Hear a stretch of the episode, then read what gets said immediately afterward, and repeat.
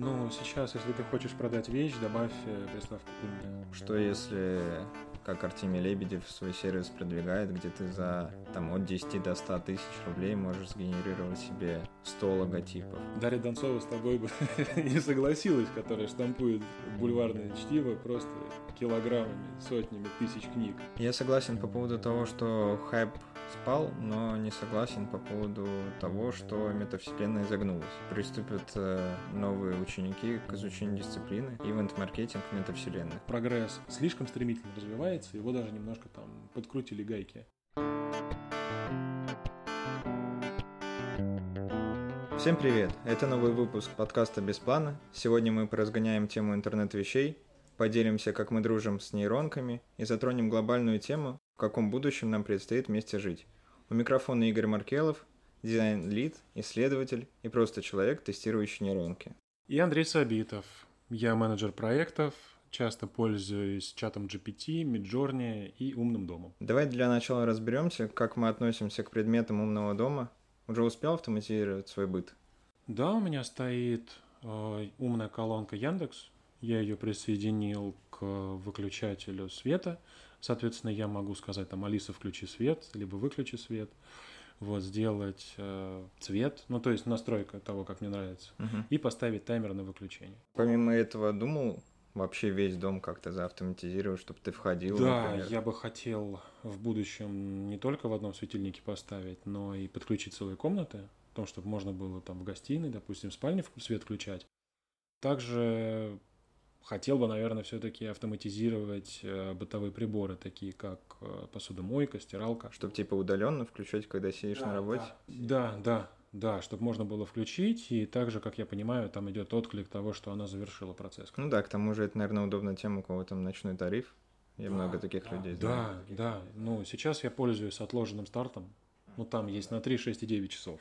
То есть я в 9 загружаю, чтобы в 11 оно начало там экономить. Ну, если говорить об умном доме, я тоже, наверное, в свое время думал, когда только ремонт в квартирах э, других начинали делать, планировал тоже автоматизировать там все, что можно, но потом прочитал то, что это, наверное, лет пять назад было, у всех разные параметры подсоединения, нет какого-то единого Да. типа хаба, ну, по крайней мере, на тот момент не было единого этого хаба, к которому я могу подключить устройства разных там компаний, и в Мгм. этом заключалась, наверное, вся сложность и проблема, почему я это до сих пор и не сделал. Мне очень нравится моторчик, который для штор.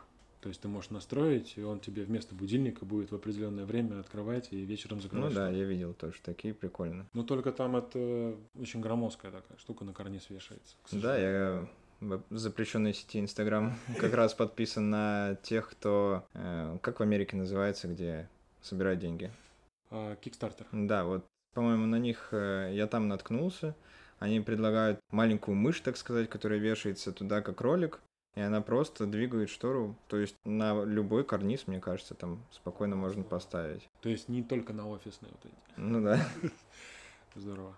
Ну, я подписался, слежу за ними, потому что мне интересно, как у них вообще пойдут дела. Я бы даже, наверное, купил у них, если они доставляют сейчас в Россию. Мне интересно еще для безопасности использовать источник света. Все, наверное, помнят первый фильм «Один дома», где он имитировал того, что кто-то дом присутствует. Здесь, если надолго уезжаешь, допустим, откуда-то включил себе свет, выключил. То есть при- признак того, что дома кто-то есть. Ну да, тоже у жены, у родителей, когда они с нами уезжали, там, грубо говоря, на неделю, там же наверняка все привыкли, что в этом доме кто-то есть, там свет всегда горит.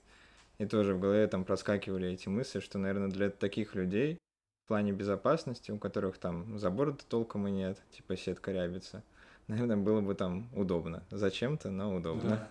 А еще я знаю по системе безопасности, это у тебя подсоединяется как раз-таки к умному дому система видеонаблюдения с датчиком движения и с датчиком освещения. Соответственно, если какие-то движения фиксируются, тебе приходит уведомление на телефон, и ты уже там, если надо, настраиваешь алерт какой-то на вызов полиции.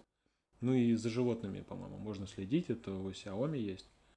Там а, большая громоздкая такая кормушка. Ты туда насыпаешь, и там шнек, ну это как у мясорубки, он проворачивается и там животное кормит. А, когда подходит, ты имеешь виду? Ну да. Либо там поилка включается, ну то есть все это ты можешь завести на одно устройство, вот, лишь бы у тебя это, денег хватало на подписку. Но в целом ты как бы положительно относишься к тому, что сейчас умных приборов у нас становится вокруг слишком много. Мне кажется, слишком много. Ну, сейчас, если ты хочешь продать вещь, добавь э, приставку «умная». Умная зубная щетка, которая определяет, где у тебя кариес, где у тебя там еще что-то. Умная какая-то ватная палка от Xiaomi, там еще у кого-то есть. Но все зависит от того, насколько ты хочешь э, войти в цифровые вот эти все гаджеты, и чтобы потом ну, не превратилось это, что сперва, чтобы тебе выйти из дома, нужно зарядить книжку, телефон, подогреватель куртки там и все прочее. Видел все эти нагревательные элементы, и тоже про себя думал, может быть, и не надо зимняя мне куртка, достаточно там осенне-весенняя, которую да. просто будешь подключать к устройствам, ну, заряжать, но... У меня есть такая. Ты подключаешь Powerbank, и она быстро очень разогревает. Допустим, если экстремально в Иркутске вышел из УАЗика минус 50, включился и согрелся. Ну, примерно так. Ну и что, было у тебя такое, когда все розетки заняты? Э, конечно. Но ты уже просто рассчитываешь дом к тому, что у тебя должно быть через каждые 5 метров вот такой же блок на 5 розеток, чтобы все подсоединить. Ну, то есть, получается, при проектировании квартиры нам нужно теперь не закладывать то, что у нас сейчас есть, а мыслить там ну, шире, Конечно. что в будущем да, еще чтобы через каждые 5-10 метров, ну, по стене, если смотришь, с каждой стороны у тебя был блок из пяти розеток. Давай, наверное, перейдем к тому, как развивается вообще интернет-вещи в России. Что ты замечаешь за там, нашими компаниями, например, там Яндекс, Сбер, как они это продвигают? А, я больше мне близка больше экосистема Яндекс, но мне кажется, они просто во флагман российской IT, и они адаптируются под нас, скорее больше. Возможно, перенимают э, зарубежных партнеров, там у них же есть своя Alexa от э, Amazon, еще какие-то системы. А здесь они внедряют это колонка, это часы, это всякие лампочки, розетки и все прочее. И это все замкнуто у тебя на единую систему. Ты можешь колонке сказать, что закажи мне такси, либо посчитай, сколько мне ехать до такой-то точки, она сразу же понимает, где она, и тебе дает результат. Допустим, у меня есть э, колонка, интегрированная в часы, ну, с их помощником. И, к сожалению, это устройство пока так сделать не может, потому что у Сбера нет своего такси. То есть э, функционал более ограничен. У них же вроде есть, э, они же с ВК. Они сити там какую-то купили? Нет, ты в плане того, что не можешь колонку попросить, она тебе такси не закажет. А Яндекс умеет. Ну, то есть еще есть, получается, ну, и у Сбера, и наверняка у Яндекса какие-то моменты, которые не позволяют, наверное, полноценно там осуществить э, свою жизнь, ну, в Москве, Ну, конечно. Наверное. Ну, здесь смотри, ты просто придерживаешься какой-то одной экосистемы. Ну, представь, у тебя дома, либо тебе там кто-то подарил колонку, Соответственно, чтобы полностью функционалом пользоваться, тебе нужно купить подписку, там она Prime у них называется, которая тебе даст их кинотеатры, музыку, там, ну и всякие разные плюшки. Ну, как у МТС, например, да, то же самое. а ты уже заранее бонусами оплатил себе подписку Яндекс Плюс, чтобы у тебя та же самая музыка была, и, допустим, у меня в машине интегрирована как раз-таки Яндекс Музыка, а не Сберзвук. Поэтому я, так как в одной системе нахожусь, Другая для меня просто, ну, как, ну, минимальный функционал я использую. То есть, возможно, если ты а, какие-то плюсы из каждой выдираешь, но мне кажется, это слишком по кошельку ударит, если ты там оплатишь, и здесь оплатишь, и еще какую-то стороннюю систему возьмешь. Ну а в целом, помимо того, что в быту может пригодиться, может, знаком с теми системами, которые помогают э, другим компаниям у себя настраивать бизнес, например. Но я знаю всякие crm есть, которые себе консолидируют там и звонки, и обмен лидами, еще что-то. Это, наверное, не относится к умным вещам. Это больше автоматизация самой системы. Ну да, скорее, да, да. А вот именно умные вещи. Ну, я только из последнего, что слышал, это как э, грузовики, по-моему, КАМАЗ хотят же уже где-то для них освободить дорогу, чтобы они могли из одной точки в другую а, доехать. это новую дорогу от Москвы до Санкт-Петербурга они хотели как раз-таки автоматизированные эти логистические маршруты строить, да. А ты используешь э, нейронки в своей работе? Нейронки? Конечно. Мне кажется, как только чат GPT от OpenAI выкатили, получается, мы в компании просто присматривались, потом э, уже начали их тестировать, соответственно, потом начали появляться у меня в работе другие нейронки, которые работают с изображениями, с видео, и, соответственно, их я постоянно тестирую, смотрю какие-то обзоры, как э, еще грамотнее составлять э, запросы, слежу, наверное, за теми которые выходят сейчас на рынок, и смотрю, как к ним подтягиваются те, кто уже давно присутствовать. Ну, как раз-таки уже как анонсировали сейчас, нейронка вышла от Сбера, они там Кандинский называется, Гигачат они запустили свой. И, к сожалению, не знаю, вышло ли уже у Яндекса генератор изображения, но у них есть свой Яндекс GPT. И, кстати, они его интегрировали с колонкой. Ну, Яндекс есть э, шедевром, но у него пока ограниченный функционал в плане там вывода изображений в разных там размерах. Хоть это вроде и есть, но пока это все в мобильном приложении, ну, насколько я разобрался, не можешь скачать полноценный размер себе, ты можешь просто тупо сделать скриншот. А, ну я понял, ознакомительная модель такая. Ты это не то, что ознакомительное. Ты, ты-то в приложении видишь это качество, то есть вроде mm-hmm. нормально все, но чтобы у тебя, грубо говоря, там было 2000 на 2000 размер, у тебя не будет. То есть сколько у тебя телефон по разрешению поддерживает, то ты и скачаешь. Но в целом, в плане там дизайн команды, это у нас, мне кажется, сейчас будут идти только все больше и больше в плане применения. Мы вот сейчас в проекте Try Baby первый прикорм как раз хотим внедрить нейронку полноценно, которая будет подсказывать родителям о том, что значит имя их ребенка, например, по гороскопу какие-то там данные, учитывая, что мы знаем дату рождения ребенка. Возможно, просто какие-то интересные факты, которые помогут при родительстве. И самая, наверное, главная фишка, которую мы хотим проверить, как гипотезу, пойдет она или не пойдет, это генератор сказок. Будут у нас заготовлены, которые мы также сгенерируем с помощью нейронок. Еще не выбрали, где и какую будем использовать, но сам факт. Будут уже заготовки на какие-то определенные темы. По факту это просто текст, который мама будет э, читать своему ребенку. Но в то же время у нее пока без подписки, мы это бесплатно дадим, так как тестируем. Она сможет э, ввести свой запрос, любой, мы не ограничиваем.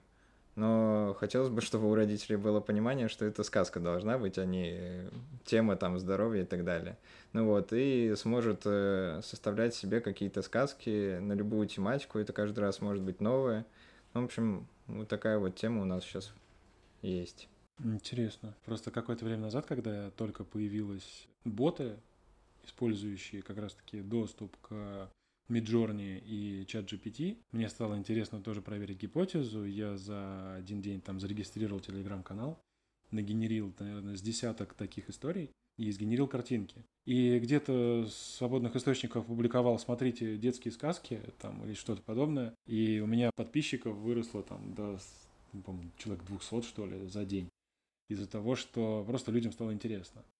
Но это было до поры до времени, потому что думали, что это какой-то автор неизвестный там что-то делает. А потом я уже как бы раскрыл карту о том, что это все генерит АИ, но по запросу. То есть можно управлять от того, что от какого персонажа ты там делаешь это. И картинки говоришь то же самое. Ты там такой-то, такой-то, ты, ну, такая иллюстрация появляется. И вот, так как э, охват даже просто без каких-то бустов того, что у меня, ну, реклама или еще что-то, подписчики быстро набрались. Мне кажется, эта гипотеза очень хорошо взлетит. Ну, учитывая, что вы изначально продумываете, а я просто на коленке это собрал. Ну, надо учитывать, что у нас аудитория каждый раз растет, и, Конечно. соответственно, у мам, да и у пап тоже есть запросы что-то новое находить в плане, там, ребенок может к чему-то привыкнуть, и наверняка какая-то новая сказка может на него там повлиять в положительную сторону. Ну вот могу от себя добавить, что как отец ребенка, который, правда, уже школьник, но все равно мы часто с ним играем в логические загадки, всякие шарады. Для меня это самому штурмить это все придумывать уже фантазии не хватает. Я уже захожу в интернет и там пишу о том, что логические загадки, но они часто повторяются. Вот, и поэтому, если бы были такие настройки, по которым я могу генерить такого рода задания, ну или там задачи какие-то логические, это было бы очень круто. То есть это э, для родителя снимает ну, огромную боль там, того, что нужно постоянно говорить что-то новое, интересное и не повторяться. То есть это прям вообще круто. Ну, ты вот до этого говорил про своего бота в плане того, что ты раскрыл карты, а до этого, возможно, кто-то думал какой-то автор. Вот если затронуть тему авторства, если ты слышал, как в Америке сейчас были протесты, сценаристов, которые как раз э, обсуждали тему с гильдией, которая должна была как раз как-то это все отрегулировать, чтобы они могли либо использовать, либо не использовать нейронки, и как-то этот труд весь оплачивался. Как ты вообще к этому всему относишься, когда те же маркетологи те, кто пишут текста, используют нейронку, и как бы... Ну, во-первых, нужно понимать, что такое нейронная сеть. Это та же самая... Тебя, как дизайнера, есть понятие насмотренность. То есть, если ты будешь а, изо дня в день заниматься рисованием одного, одни там логотипов, то ты рано или поздно начнешь понимать, что к чему, куда относится. То есть, ты же не просто родился с э, таким умением ты очень много всего посмотрел. Просто количество изображений, которые ты можешь посмотреть и которые можешь посмотреть нейронка, ну, они сильно отличаются. И получается так, что просто у нейронки больше насмотренность, поэтому она быстрее это изобразит. Но... Ну, не то, что больше насмотренности, у нее гораздо больше насмотренности. Да, но в любом случае, когда человек только себя там пробует, допустим, поступает в художественную школу, они ведь э, опираются на какой-то стиль художественный, посещают картинные галереи, где это уже было, и теми самыми референсами вдохновляются когда, ну, кто-то свои придумывает, но ты понимаешь сразу, что к какому стилю живописи это относится, так как это относится, ну, грубо говоря, если сужать рамки, то ты понимаешь, что там импрессионизм, что кубизм, что какой-то реализм. Соответственно, если ты нейронки то же самое будешь просить, то же самое она тебе будет генерить. То есть это произведение того, что она изучила ранее. Она не придумывает, ну, прям с нуля. Ну а как ты относишься к тому, что ее все-таки обвиняют в неком воровстве идей, ну как ну, раз той здесь, наверное, все-таки это относится к плагиату или к чему? Вот тоже. Нет, я именно говорю, сейчас же есть э, картины, которые нейронка может, как бы изобразив под тот стиль. Да. Мне кажется, человек сейчас не настолько может, благодаря своей насмотренности, повторить. Ну, то есть, наверное, может, но не может э, штамповать. Как это делает там любая нейронка, мне кажется, сейчас. Дарья Донцова с тобой бы не согласилась, которая штампует бульварное чтиво просто килограммами, сотнями тысяч книг. Но вроде бы как, да, поменяли имя главного героя. Вот, ну это ладно, отступление. А так, в принципе, да, что, но ты задаешь стиль. Нарисуй мне, пожалуйста, логотип, там, газированного напитка в каком-то стиле. Ну, она тебе выдаст. Но если ты дашь это дизайнеру, он тебе разве подобное что-то не пойдет делать? Получается, у тебя в один клик доступно сразу несколько вариантов. Да.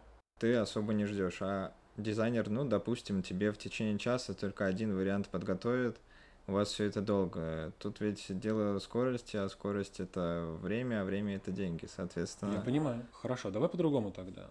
А, если я доверяю дизайнеру в том, что он знает, что такое хорошо, что такое плохо, какая картинка выстрелит, Потому что, опять же, у него есть э, ну, чувство вкуса. У нейросети нет чувства вкуса. И... Но ты ее можешь научить. Чувство вкуса?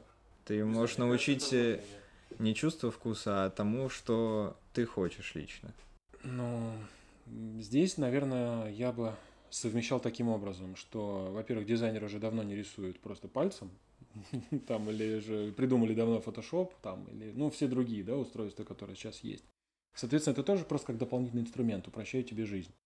Соответственно, если бы я был как заказчик и попросил бы мне сгенерить там логотип, сайт там или еще что-то, ну, концепцию какую-то придумать, я бы доверил дизайнеру, который профессионал в этом деле, а он уже с помощью своих инструментов, в том числе нейросети, сгенерил бы мне конечный результат, который бы устроил. Что если, как Артемий Лебедев свой сервис продвигает, где ты за там, от 10 до 100 тысяч рублей можешь сгенерировать себе 100 логотипов?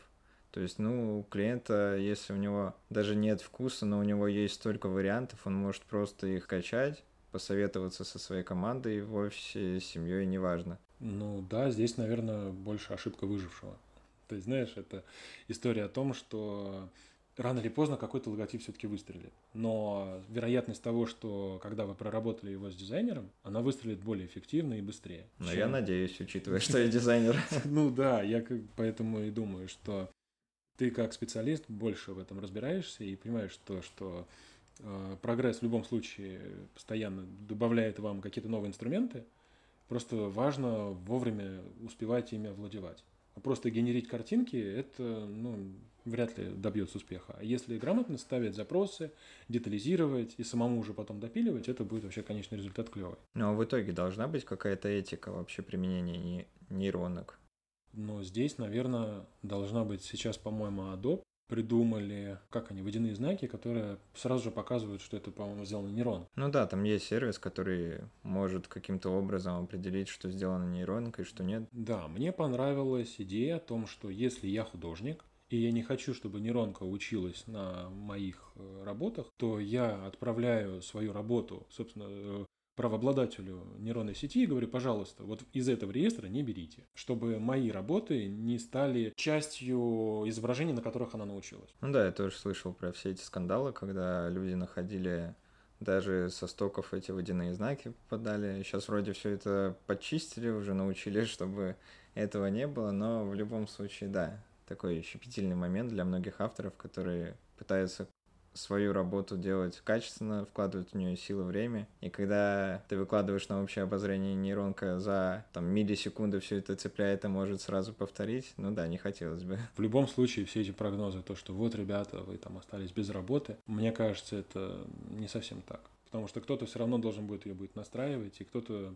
Ну, то есть, Сейчас пока для нас это просто суперново. Когда-то, не знаю, люди э, были в шоке от того, что теперь не нужно залезать на фонарный столб, чтобы поджигать газовую лампу, а оно автоматически включалось. Просто прогрессу нужно адаптироваться. Да каждый раз будут возникать ну, какие-то ну, новые инструменты, которые будут И каждый, каждый раз, раз будут говорить все.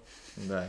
Человечество на грани вымирания. Но нет. Ну вот по поводу профессии ты правильно затронул, то что понятно, какие-то профессии, возможно, нейронка, ну не нейронка, даже искусственный интеллект может подвинуть, но все равно останутся те люди, которые будут за всем этим следить. Конечно. Но в то же время теперь появляются еще новые люди, которые учат тебя с ними обращаться.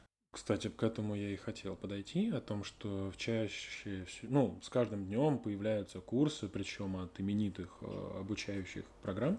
Мы тебя научим пользоваться нейронными сетями грамотно составлять запросы, чтобы более эффективно попадать в нужный там результат. Ну, то есть курсы фотошопа, но только теперь уже курсы того, как пользоваться нейронкой. Да я-то отношусь к этому положительно, учитывая, что я на всех этих курсах э, и, наверное, научился грамотно пользоваться всеми инструментами, потому что у тебя нет понимания, учитывая насколько бывают сложные какие-то нейронки. Их еще и установить порой бывает непросто, когда ты должен на GitHub зайти, там все скачать, у тебя есть огромная инструкция, у тебя должны быть навыки ко всему этому. Ну, потому что ребята не сильно горят желанием, чтобы оно попало в массовое пользование, получается так, что ли?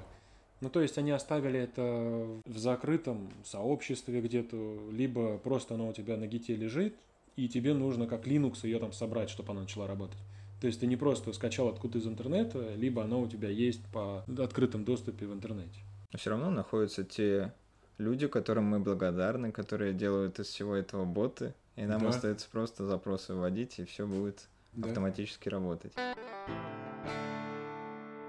Кстати, ты обратил внимание то, что еще пару лет назад Facebook активно развивал метавселенные. Кто-то там скупал недвижимость, э, еще какие-то были хайповые темы. Я согласен по поводу того, что хайп спал, но не согласен по поводу того, что метавселенная загнулась.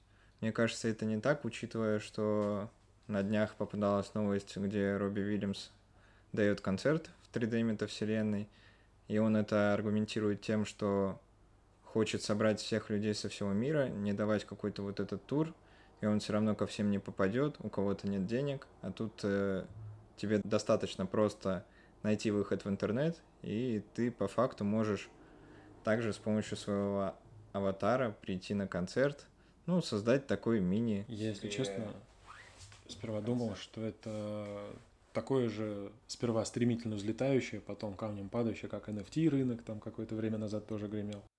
А сейчас люди не знают, куда давай девать свои картины, которые не за миллионы миллионов купят. А теперь оно никому не нужно. Ну, если дальше продолжать тему метавселенной, то, допустим, вышка недавно, ну как недавно, вот как раз э, к сентябрю, к новому обучающему году приступят э, новые ученики к изучению дисциплины ивент-маркетинг в метавселенных. Ну, то есть там преподаватель будет э, виртуальным аватаром. Э, другие люди, которым у тебя, скорее всего, не было бы возможности подойти, ты можешь спокойно в метавселенной обратиться к этому аватару, который якобы тот человек, который, я не знаю, где-то там сидит далеко от тебя, у тебя есть возможность с ним поговорить, узнать какую-то информацию полезную для тебя. Мне кажется, это прикольно, учитывая, что в последнее время очень много каких-то таких э, виртуальных тем, где у тебя есть возможность пообщаться с известными людьми, э, а раньше ты думал, что это просто вау, а тут у тебя ты просто сидишь, заходишь в интернет, общаешься с людьми, которые там мега популярны, они тебе отвечают. Ну, это круто, мне кажется. Ну, это как, когда появился Инстаграм, можно взять любого там певца, актера и написать ему в личку. Ну, он, правда, не всегда ответит ну, тебе. Конечно, далеко но все равно у тебя появилась такая возможность. Ну да, но тут, мне кажется, еще есть тема, где можно развиваться. Да. И Просто хайп прошел это так, но компании, которые готовы делать эту метавселенную, остались, и они все равно под какие-то нужды что-то делают, потому что в Китае много всяких презентаций проходит метавселенных. Э, подались мне какие-то виртуальные презентации автомобилей, это все прикольно сделано с графикой. То есть бывают метавселенные, где графика а игры двухтысячных, а бывает, где у тебя на вход тратится много времени, так как они, видимо, все эти текстуры прогружают, э, чтобы у тебя в кэше они хранились, но это того стоит, там хотя бы есть на что посмотреть. Но мне кажется, не стоит забывать о людях с ограниченными возможностями, что для них это открытие целого мира. То, что человек, который не может там передвигаться, он может с помощью там нехитрых устройств одел очки, шлем там и а, как они называются, это джойстики, да, там, вот, попасть в Лувр там, либо еще куда-либо сходить. То есть и точно так же поговорить с звездой. То есть для огромного пласта населения это просто дверь в новый мир. Ну, как раз получается, Apple новой своей презентацией, новым своим устройством, Apple Vision, да, называют? Да, ну там шлем у них. Да, но я про то, что они заново всколыхнули все это сообщество, потому что эти очки выглядят удобными. Они, как кажется, там много всего продумали, чего не было в других моделях. И это пространство как раз э, из-за того, что оно дополняет то, что есть у тебя там в квартире, доме, неважно, где ты находишься. И, ну, как э, для меня это намного там удобнее, чем полностью виртуальный мир. А когда это интеграция с реальным, это уже приятнее воспринимается, что ли. Это у них был там бесконечно рабочий стол, огромный кинотеатр, то есть ты сидишь себе на диване, не отвлекаешь жену, а вот ты там на концерте металлики. Ну да. Правда, звук там должен быть хороший. Ну да ну, ладно. Ну, скорее всего. А не думаешь по поводу того, что с падением интереса со временем пойдет УИ. Но мне кажется, что сейчас э, в какой-то момент же было такое, что посчитали, что прогресс слишком стремительно развивается, его даже немножко там подкрутили гайки для того, чтобы когда анонсировали чат GPT, один из, ну, вот последний чат, четвертый же вышел, или уже да там есть какая-то новая бета, которую уже учат еще чему-то новому, но она избранным доступна, поэтому да, да сейчас 4.5. когда начали в сети появляться о том, что Skynet уже совсем близко, там, помоги мне выбраться, там, или еще что-то, и даже непонятно было, это просто журналисты разгоняют, ну, просто хотят, знаешь, на горячей теме там набрать просмотров, либо действительно развивается это так стремительно, что уже контролировать это будет сложно. То есть, допустим, там, если будут открываться новые лекарства, которые сейчас есть, болезни, которые еще мы не научились лечить, либо какие-то паттерны, которые сейчас, я знаю, в хирургии там начали применять. То есть, скорее всего, большинство стартапов отвалится, а останутся именно лидеры рынка, которые могут и контролировать, и развивать, и давать это в массы. То есть, возможно, те же самые гиганты индустрии скупят мелких и будут переиспользовать их технологии. То есть, возможно, такое произойдет. Ну, возможно, да. Но опять же, либо они просто будут э, на все это смотреть, как это долгое время делал Microsoft, и спустя время найдут в себе силы своей команды и все это сделать намного лучше. Да, но сейчас же как раз-таки сооснователь э, OpenAI, он же ушел оттуда и открыл свою, собственно, теперь они конкурируют даже mm, в какой-то Я мере. не слышал. Да, он же сперва там был какой-то микроскандал из-за того, что Илон Маск туда сперва инвестировал, потом он деньги вывел, потом еще какая-то. Ну, то есть, как всегда, замешаны большие деньги. И они решили сорганизоваться. Вот. И теперь у нас на рынке именно чатов появляются новые какие-то. То То есть кто-то использует э, наработки как Яндекс, они же на базе GPT это все делают, точно, точно так же, как и Сбер, а кто-то свое делает. Вот здесь, наверное, мы... было бы интереснее смотреть, как другие развиваются, как другая ветвь, так сказать что кто придумает, а не просто переиспользует старое. Ну да, в этом я согласен. Учитывая, что хочется какой-то общий доступ ко всем знаниям получать у Яндекса и у Сбера, есть ограничения в плане обращения к боту. Ты не можешь там разговаривать в плане здоровья, затрагивать темы. Не можешь спрашивать что-то про детей, он сразу тебя аккуратно ограничивает, что он это не может э, делать. Хотя, если ты говоришь, что они на базе чат GPT, они там это могут делать. То есть они мне дают ответ. Либо это все делается под законодательство РФ, то есть они как-то аккуратно, чтобы а чего не произошло, они это ограничивают. Либо еще что-то, не знаю. Но если нейронка будет позволять еще больше действий совершать, это, ну, конечно, круто учитывая, что вот как раз чат GPT сейчас дали доступ опять э, своей нейронке в сеть заходить, соответственно, гуглить или бинговать, что там они используют, не знаю, и картинки она научится все-таки генерировать. Поэтому... А то, что браузер от Microsoft, по-моему, они хотели туда как раз-таки внедрить нейронку, которая тебе будет помогать с поиском. Ну, она есть, я пробовал, но все-таки она проигрывает пока другим игрокам рынка. Ну, не научил еще до конца. Ну, не то, что не научилась, она просто слабо отвечает, не может она в контекст. Соответственно, а. ты выбираешь тех, кто лучше, и все. Ну, естественно. Опять же, в России актуально, актуально еще использование без VPN. Многим надоело этим заниматься. Это снижение скорости, это деньги, это ты должен заморочиться с номером телефона. А сейчас как раз государство ополчилось на то, чтобы отрегулировать все эти номера. Э, то есть всегда по паспорту ты должен регаться. И когда тебе Яндекс и Сбер дает просто нате пользуйтесь, то ты выберешь их. Конечно. Ну, идешь по пути наименьшего сопротивления, так сказать, потому что здесь ты получишь больше, но нужно постараться, чтобы это э, зараб... ну, добыть, так сказать, информацию. А здесь у тебя в высеченном варианте, но зато сразу. Ну да. Давай напоследок поделимся нашим кейсом. Расскажи про то, как соискатели используют нейронки для выполнения тестовых заданий. Я как менеджер проекта занимаюсь наймом сотрудников, а именно провожу собеседование и отбираю кандидатов по рассмотрению их э, работы, которые они выполнили тестовые. И обратил внимание, что чем популярнее становятся нейронки, тем интереснее появляются выполненные задания. Но здесь я применяю тот же самый свой опыт насмотренности, когда ты постоянно в день там пользуешься 200 раз генерацией текста, начиная от простого сообщения, которое хочется сделать более емким или интересным, или мотивирующим, ты уже понимаешь о том, что это пишет нейронка, либо все-таки это человек. Представляешь, где-то из процентов 70, которых вот смотришь, которые тебе понравились, ну, процентов 40 точно будет выполнено именно с помощью нейронки. Кстати, даже появляются уже сервисы, которые определяют, это сделала нейронка, либо нет. Ну да, это вот как мы изначально затронули тему Adobe, которая сможет определить там картинку. Да, а здесь по тексту ты кусок текста туда вставляешь, как раньше, когда в институте учился был антиплагиат. здесь то же самое, только анти там чат GPT. То есть ребята пытаются проникнуть в сферы деятельности, которые им не до конца еще известны, но с помощью чит-кодов. Это я не очень приветствую.